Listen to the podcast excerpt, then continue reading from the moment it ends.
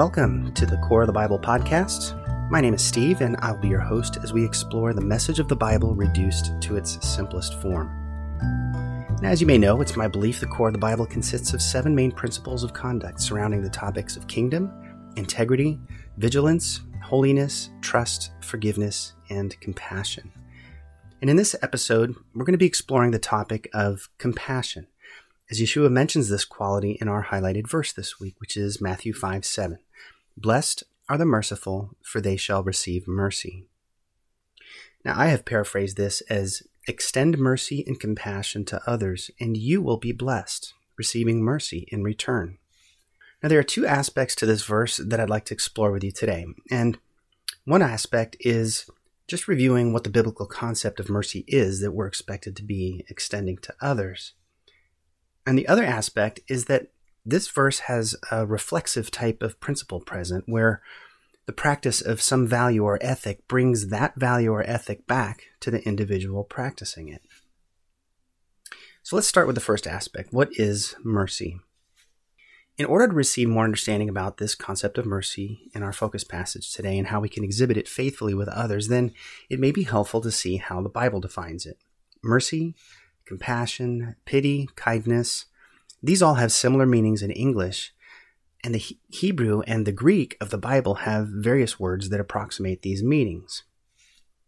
The word mercy is used widely throughout the Bible, but is mostly represented in the Hebrew scriptures by the original word chesed.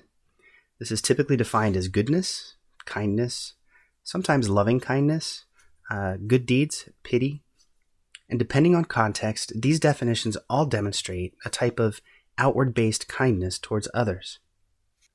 By comparison, in the Greek of the New Testament, the most frequent representation of mercy is by the word eleeo, to compassionate by word or deed, or to have compassion, pity, or to show mercy.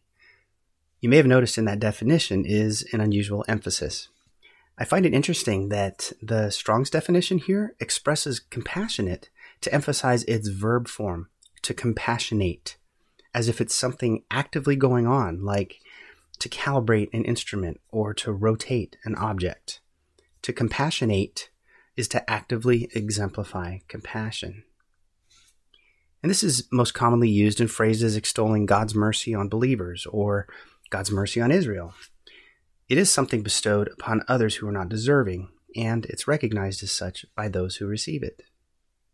From a resource called The Outline of Bible Usage, the word here in Matthew 5 7 for mercy has its root in the following meanings it means to have mercy on, to help one afflicted or seeking aid or to bring help, or to experience mercy. Joseph Benson, a minister in the early 1800s, he provides this commentary, and it might take a little bit of listening because of the prose of the early 1800s, but I found a lot of helpful information in here. Matthew 5 7.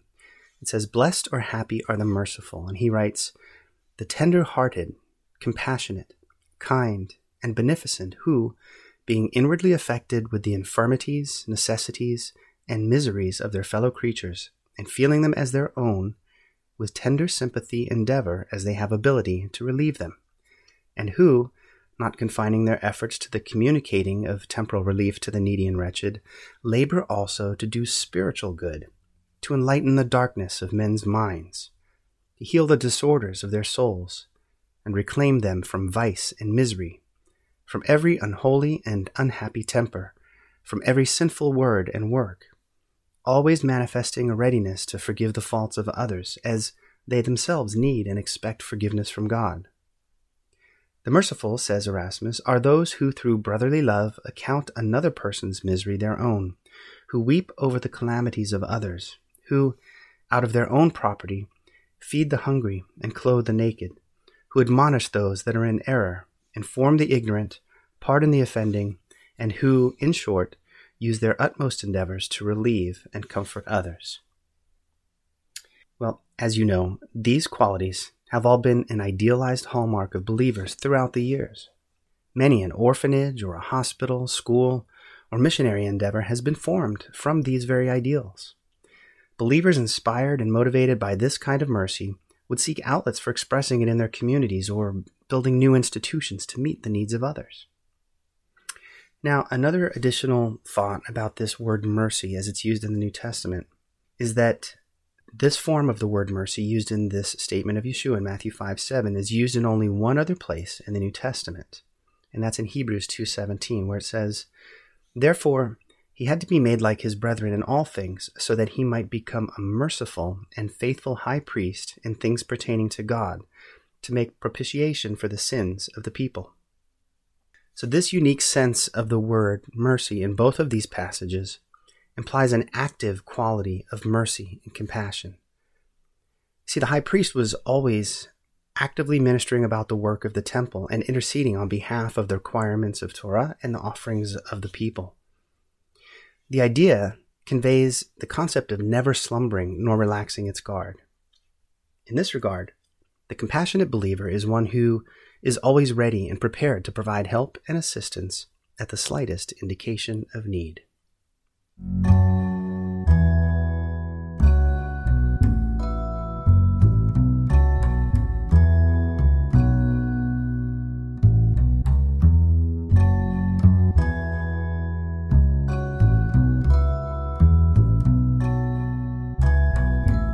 So, as we review the passage again, blessed are the merciful, for they shall receive mercy.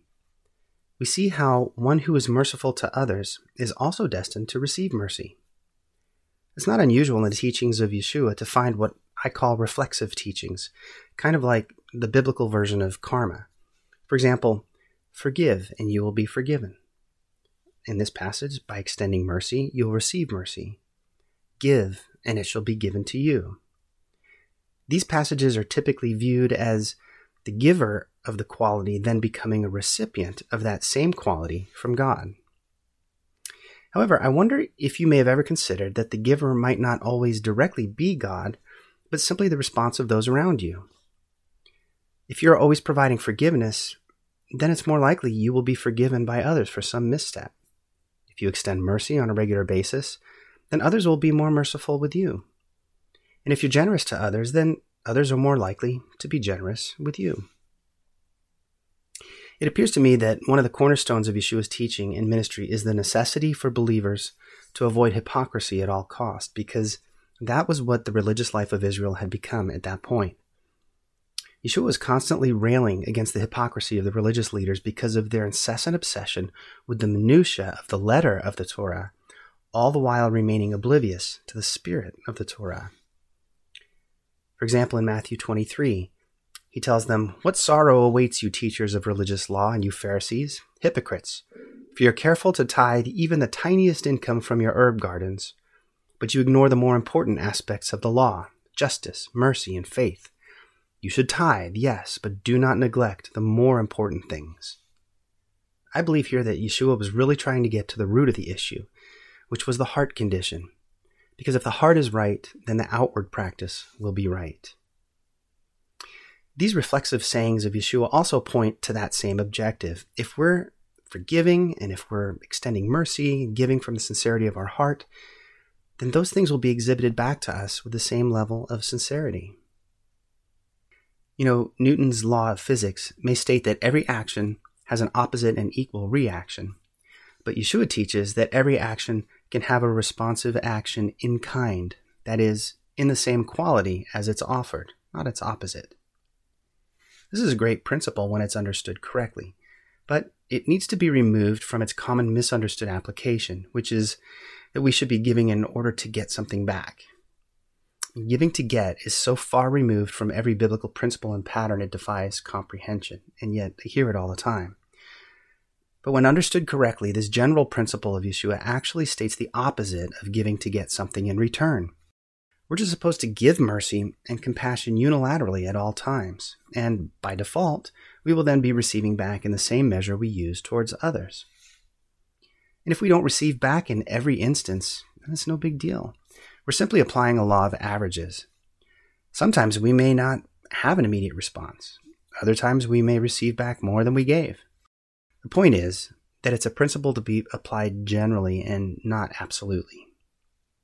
And don't we see this to be true in our lives?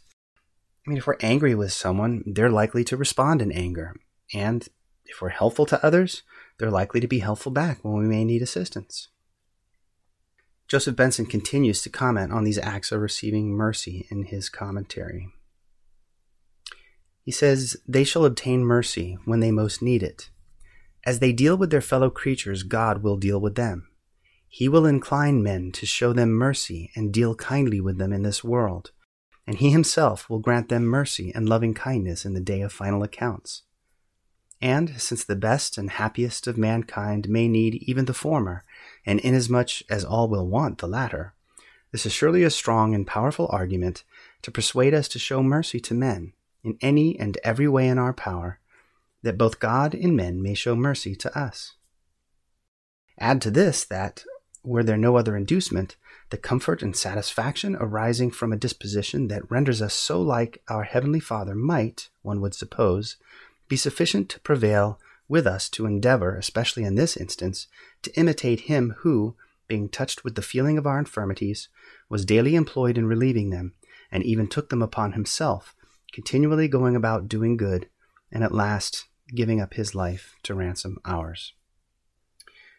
Really, all of these qualities that we talk about here at the core of the Bible have to do with this imitation of God, because when we imitate God, we, being made in his image, then reflect his character and glory to those around us. And in so doing, the kingdom is evidenced and possibly grown as others are drawn to its light. Well, as always, I hope I've been able to provide you some ideas, concepts to meditate on further. Compassion is not only a way for us to reach out and exhibit God's love to others, but when we extend mercy to others, we will be blessed by receiving mercy in return, not just in order to receive mercy, but as a byproduct of our own attitude of compassion toward those around us. We need to keep in mind that compassion is one of the concepts that's integral within the core of the Bible qualities of kingdom, integrity, vigilance, holiness, trust, and forgiveness. And it's my hope that you'll continue to review with me these aspects of human expression that I believe God expects of all people. So be sure to visit coreofthebible.org to join the conversation through comments, access the show notes in the blog, and to find free downloadable resources regarding the message of the Bible reduced to its simplest form. So thanks for your interest in listening today. As always, I hope to be invited back into your headphones in another episode to come. Take care.